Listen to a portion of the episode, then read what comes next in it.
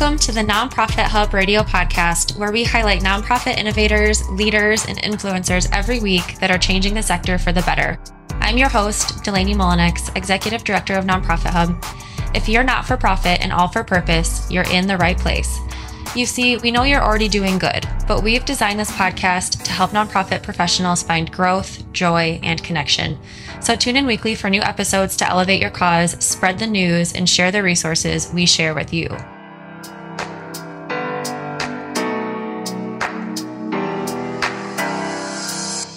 Did you know Nonprofit Hub offers a variety of courses and certification trainings inside of their membership platform called Cause Network? All courses and certificates include a full free year of membership to access three hundred sixty-five days of learning and networking to further your career and to make the difference in your organization. Visit nonprofit hub dot org slash courses to see the full list of on-demand courses and sign up for a course today. That's nonprofit hub dot org slash courses. Hey everybody, Delaney Mullenix here, host of the Nonprofit Hub Radio Podcast. In this episode, I talked to Rebecca Rodriguez. She is the principal consultant at For the Philanthropist and author of The Nonprofit Workbook. In this workbook, she shares all of the tips that separate a successful nonprofit from those that cannot get out of startup phase and find a place of sustainability. So we talk about what sustainability means, what it means to serve the greater common good, and more in this episode. Stay tuned. Welcome, Rebecca. So glad to be here, Delaney. Thank you. Um, for those of you who don't know Rebecca yet, um, we're going to get to know her more and then talk more about what makes a successful nonprofit and what sets them apart from all of the nonprofits that fail that we unfortunately know that statistic is too high. Um, Rebecca is the author of the Nonprofit Workbook. And Rebecca, remind me the full name of that. Startups for the common, greater common good.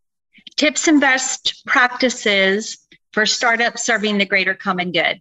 Yes. And you are also the founder of a, I want to say it's a, it's a consultancy firm called For the Philanthropist. Is that correct? Correct. Okay. Well, um, tell us a little bit more and help us understand what you do. So I work with donors. I have two um, constituents, if you will. So I work with donors as it relates to their giving priorities and their giving programs. I can really help them do anything, whether it's designing a program, or just helping them vet whatever their needs, whatever a donor or a funder would need, I can help do that. I also work with five oh one c threes who receive donor funds. And I've kind of carved out a niche for myself as it relates to working with idea and startup stage. Um, there's various nonprofit life cycles, and, and the first initial two are the idea stage and the startup stage.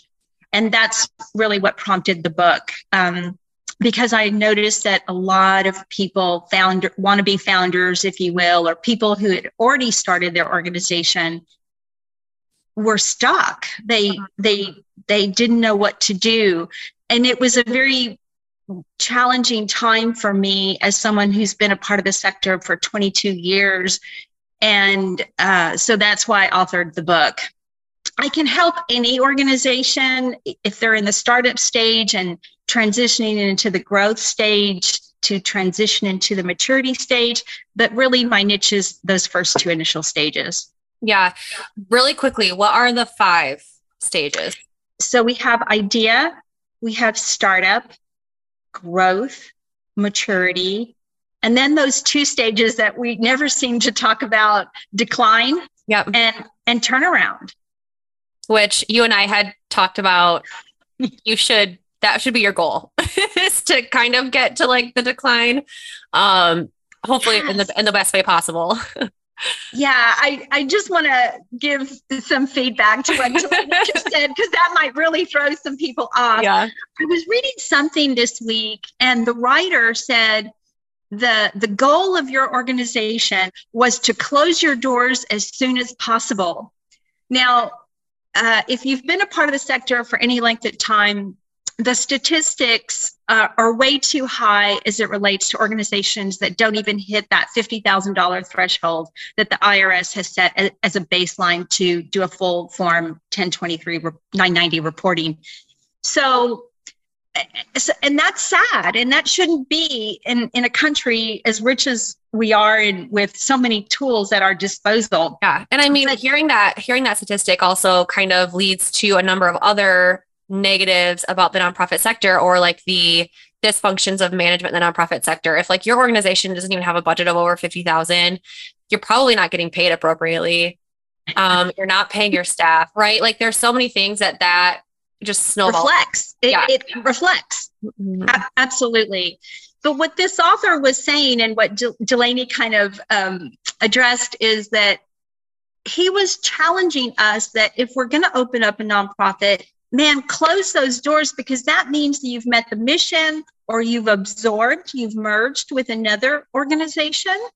Um, and and that's that's where we need to be. Again, we have so much wealth in this country, so much technology.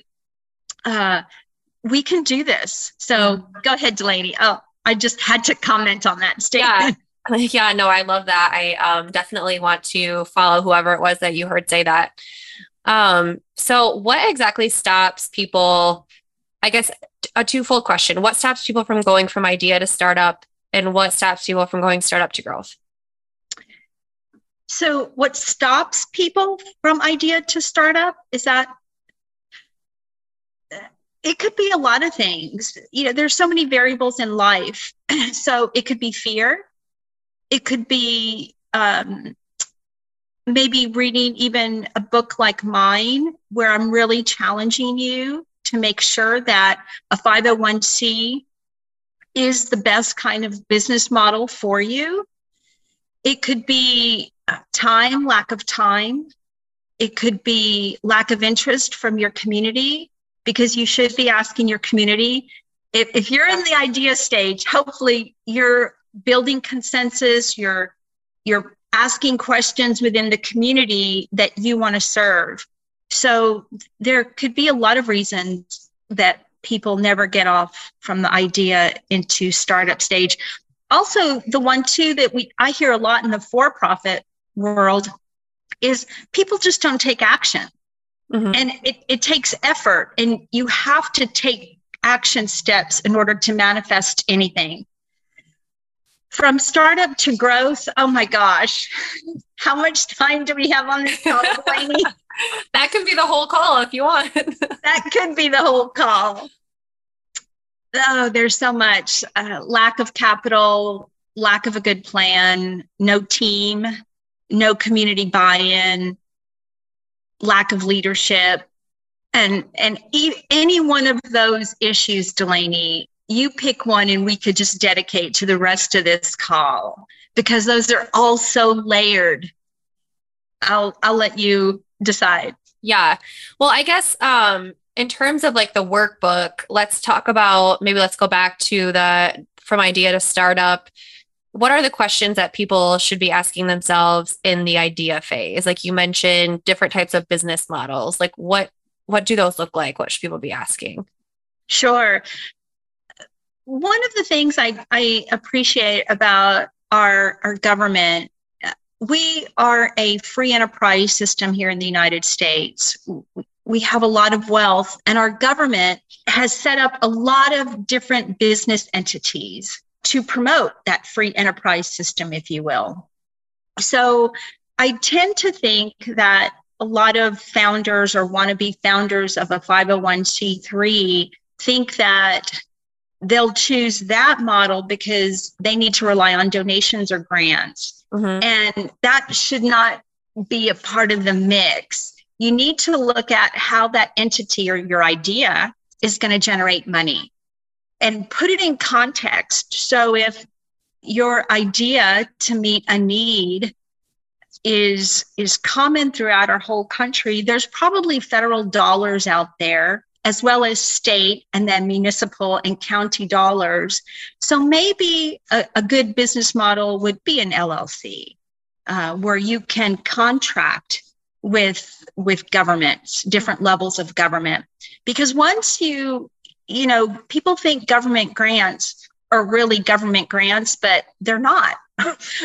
Our government calls them grants initially, but then they turn into contracts if you're awarded the grant. Mm. And so there's different models that that work depending on your idea and depending on who you're serving. So I, I the, the business entity is a huge question. And and again, our government's done a really good job. There's so many different entities out there, the, the B Corp, the L three C, lots of different five oh one C's within the umbrella of five oh one C's. Yeah. I, I think that it's very important to look at your community that you intend to serve and see who's in that ecosystem. Does any other entity, whether it's a for-profit or a nonprofit or a quasi-government agency, are they meeting that need or similar, yeah. even similar, and, and to maybe meet with them and and talk with them and see if there's any way you could possibly volunteer with that organization or serve on a committee for a little while. So uh, looking at the ecosystem of what your idea uh, is leaning towards serving is, is super important. It's it's yeah. like a market, it's a feasibility study, it's a needs assessment. Like yeah. who's who's who's playing in this circle? Right. Um, go ahead. I was just going to say, and then you mentioned doing the community assessment survey, um, or, or community needs assessment. Is that what you mm-hmm. mentioned? Mm-hmm. Yeah, absolutely. So if you're going to be serving, if, uh, whether it's hungry people or domestic violence or uh, maybe a community garden, then seek out those you want to serve, those those pockets of the community, and Um, maybe you can host Eventbrite meetings or a meetup, or you post something on Facebook, or you host a town hall, a physical live, you know, one-on-one on a monthly basis, mm-hmm. six months, twelve months leading up to your launch, if you will, and get their feedback, because those who are having that need to be met, who are falling through the cracks or or have barriers, whatever those barriers are, I guarantee you they have ideas on how the solution can be remedied or ameliorated.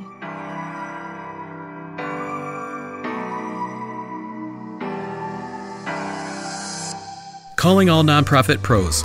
Do you enjoy learning at your own pace? What about building your resume with certificates to showcase your talents? Nonprofit Hub's library of courses is the perfect place to strengthen your nonprofit skills and take your organization to the next level. You can elevate your impact with handcrafted courses designed exclusively for nonprofit pros like you. Learn to navigate grant writing like a pro. Master digital marketing and social media to amplify your cause.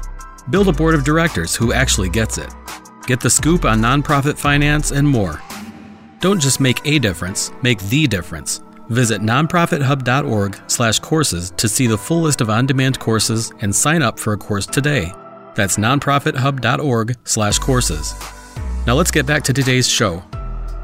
I'm super curious, just as, as someone who's been in the position of being a, an executive director and working with a board and having so many nonprofits reach out to us to request information on how you improve that relationship.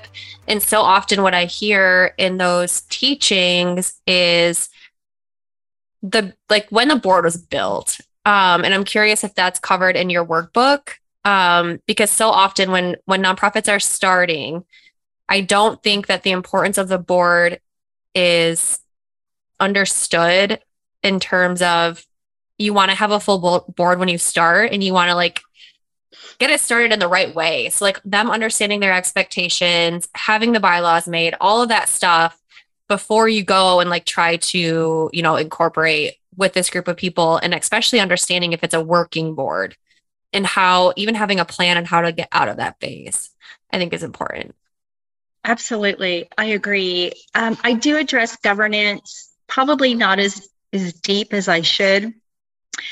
Uh, the way our government has it set up, for compliance sake, we have to um, onboard, if you will. It can be, some states have it down to one, or yeah. at the federal level, it's three as a minimal. And I, I, th- I don't think people really understand it, especially if you don't have any kind of experience in the social sector. So what I tend to see is that people will put their best friends or, yep, or yep, th- yeah. their family members um, on, on that initial board. And honestly, that's one thing I would like to see change in the future, because it certainly isn't an effective way. Very few people get it right off the bat, Delaney, if you will. I think two or three years back, the E D from BoardSource wrote a phenomenal article that really rocked our sector. Uh, it was the purpose-driven board. Mm-hmm. And I, I loved that article. I still promote that article when I work with ex- executive directors and, and leaders of nonprofits, because again, it's kind of taking a step back and really looking at the community that you're serving, and not so like, oh, we've got to just, it's all on us and we're going to, we're going to do this and we're going to crush it. No, you, you need, it takes a village. We, we need each other.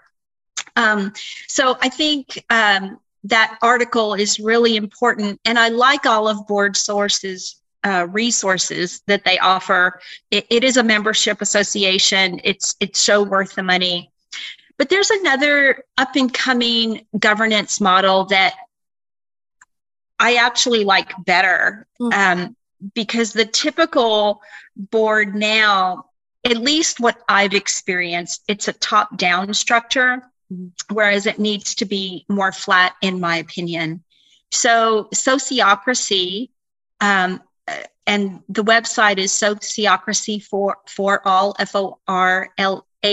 dot org. It's more of a sociocratic model where it's decentralized. So the marketing, uh, the people in, who have a heart for marketing uh, will have a group of people, and, and they'll be assigned a budget line item. This is what you have for the year, and, and they build consensus within that marketing circle. The people for operations, again, people for programs, people for finance. And it's, and grant you, the circle may be two or three people, mm-hmm. uh, but it, it's more of a flat structure, and then it, you know, it feeds up in, into the the senior leadership of the organization. And you said something really interesting, Delaney. You mentioned the working board. Mm-hmm. And I know that's common for small organizations, but you do absolutely need to get out of that mm-hmm. as soon as possible. Yeah, I agree. Um, well, let's just use that as a segue into something else that I wanted to ask, because I think the, the whole purpose of your book is to be, uh, is to, to help people create a sustainable organization. And you say that sustainability is more than just raising more money. What exactly, how do you define sustainability? Sustainability for me is, I take a more ho- of a holistic approach. So first and foremost, my platform is really all about your program, your program and services. It, it's synonymous to me. So hopefully, especially if you're a, a startup, and even if you're in an idea stage, start with one program or one service. Get that underneath your belt. Make sure it's a well-oiled machine, and then add on services mm-hmm. or another program. But my platform is, if your programs and services are doing what they say that your mission statement says it'll do, that you can prove that there's meaningful change occurring because of your efforts, to me, that will ultimately lead to a sustainable organization. Because if you can learn how to take that data and turn it into the anecdotal stories that everybody loves, that we've, you know, that kind of identifies our, our sector, and you promote that, you share that, the money's going to flow. Mm-hmm. The money will just pour in. It will never happen as soon as you want or as quick as you want, but it will happen. Yeah. Um, I'm also curious what you mean by the greater common good. The greater common good for me, again, kind of getting back to that ecosystem and, mm-hmm. and the whole uh, philosophy of it takes a village. Yeah. So we're all connected, Delaney. We're all connected. Um, one of my passions is, is affordable housing. And there, there's so many vulnerable populations that need affordable housing. formerly incarcerated people, senior citizens, homeless people, foster youth, because we're not doing a good job of preparing them how to sustain life after they get out of, you know, the state's care, if you will. And it goes on, you know, the unemployed, uh, it goes on and on, people with disabilities or physical challenges. So those people in some way are connected to, they have employers, M- maybe not the senior citizens, but um, they have employers, and and a lot of times they have cars, and and they they buy groceries in grocery stores, and those are businesses. And and and there's so many services, like to live life. Think about your circle, how just to carry on daily life. There's so many connections. We're interconnected. But I, I think that because of the pace of our lives, our culture, we we just go very fast. And, and you don't think of the whole ecosystem. We we don't. And and I think that that works a, a, to our disadvantage. I think yeah. that if we were would stop and and just assess and and realize, okay, so what this decision, who is it going to affect? Look at your ecosystem, because we all have a part in that.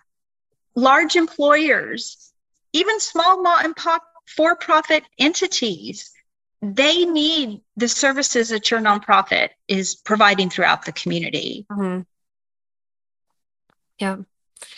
Yeah. I think that's like a really good question for the, I mean, an especially good question for those in that idea phase, where if you haven't thought about the ecosystem, because you might perceive a problem in the community, but that doesn't mean that there's not already several, maybe even hundreds or thousands of organizations in your community trying to fix that same problem.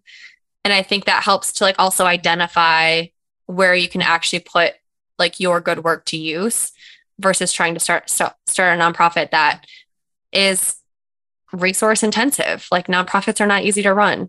I personally think it's like one of the toughest sectors to be in. And I've been here for a while. It doesn't get easier. So I definitely think that's a great question for people to ask. Where can listeners find your workbook? You can go to my website, uh, www, the nonprofit workbook, and, and be led to a link, which will eventually take you to Amazon. It will also be available very soon through your favorite bookstore. I'm I'm working on that aspect. The book comes in, in the hardback, but it it is also in audio and um and in electronic, in ebook fashion. Oh, that's great. Awesome. Yes. Very cool.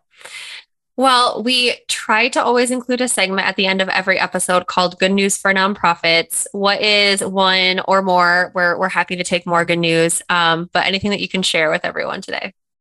So I, I really believe I, I come from a place of abundance, and there there really is great work being out there through our sector. We, we do have cause uh, to shout glory and yay and job well done. Every day, mm-hmm. it's it's really amazing, the generosity of people, uh, the lives change, the lives that we impact. Um, it, it it is very encouraging.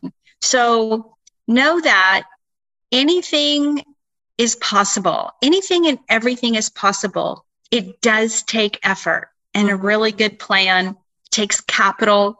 So just have fun with it. Take care of yourself. And and know that things will work out exactly as how they're supposed to work out. Yes, I love that. I um, something that I tell myself all the time is, and it's probably something I read like on a meme on Instagram or something ridiculous like that, but it said the distance between where you are and where you want to be is always hard work. And like that's like simply put, like any goal that you have in life, wherever you want to go, whether it's personal, career-wise, professional, relationship, the space in between is hard work. Like that's what it is. So yeah, I agree. But the good news is that people do it, and it's worth it. So uh. It is worth it. And, and I think one of the um, things we don't realize is that we learn so much about ourselves mm-hmm. in that process. I love the fact that we're very altruistic and we're very giving, and we want to make a, you know, a change for the better. And, and that's great. I also believe that if that desire is part of your destiny, you have the most wonderful part of that journey is really self-knowledge, which is what self-actualization is all about. So it's yeah, well said. Yay, yay for us that that we want to make a, a better, you know, impact in the world, or a good impact in the world. But we also are are being the best that we can be, and that's super cool. Yes, yes, well said. Um, well, for those of you guys listening, um, Nonprofit Hub has tons of resources for startups. Um, whether you're just building your mission or your vision statement, you're building your team, whatever it is you're working on, um, make sure you check out our free resources at nonprofit hub dot org. Use the search bar, find whatever you're looking for. Rebecca and I are both happy to help you at any time. Um, you know where to find Rebecca, and we'll include all that in the show notes as well. Um, but for now, I guess we will catch you guys next week on the next episode of the Nonprofit Hub Radio Podcast. Talk to you soon.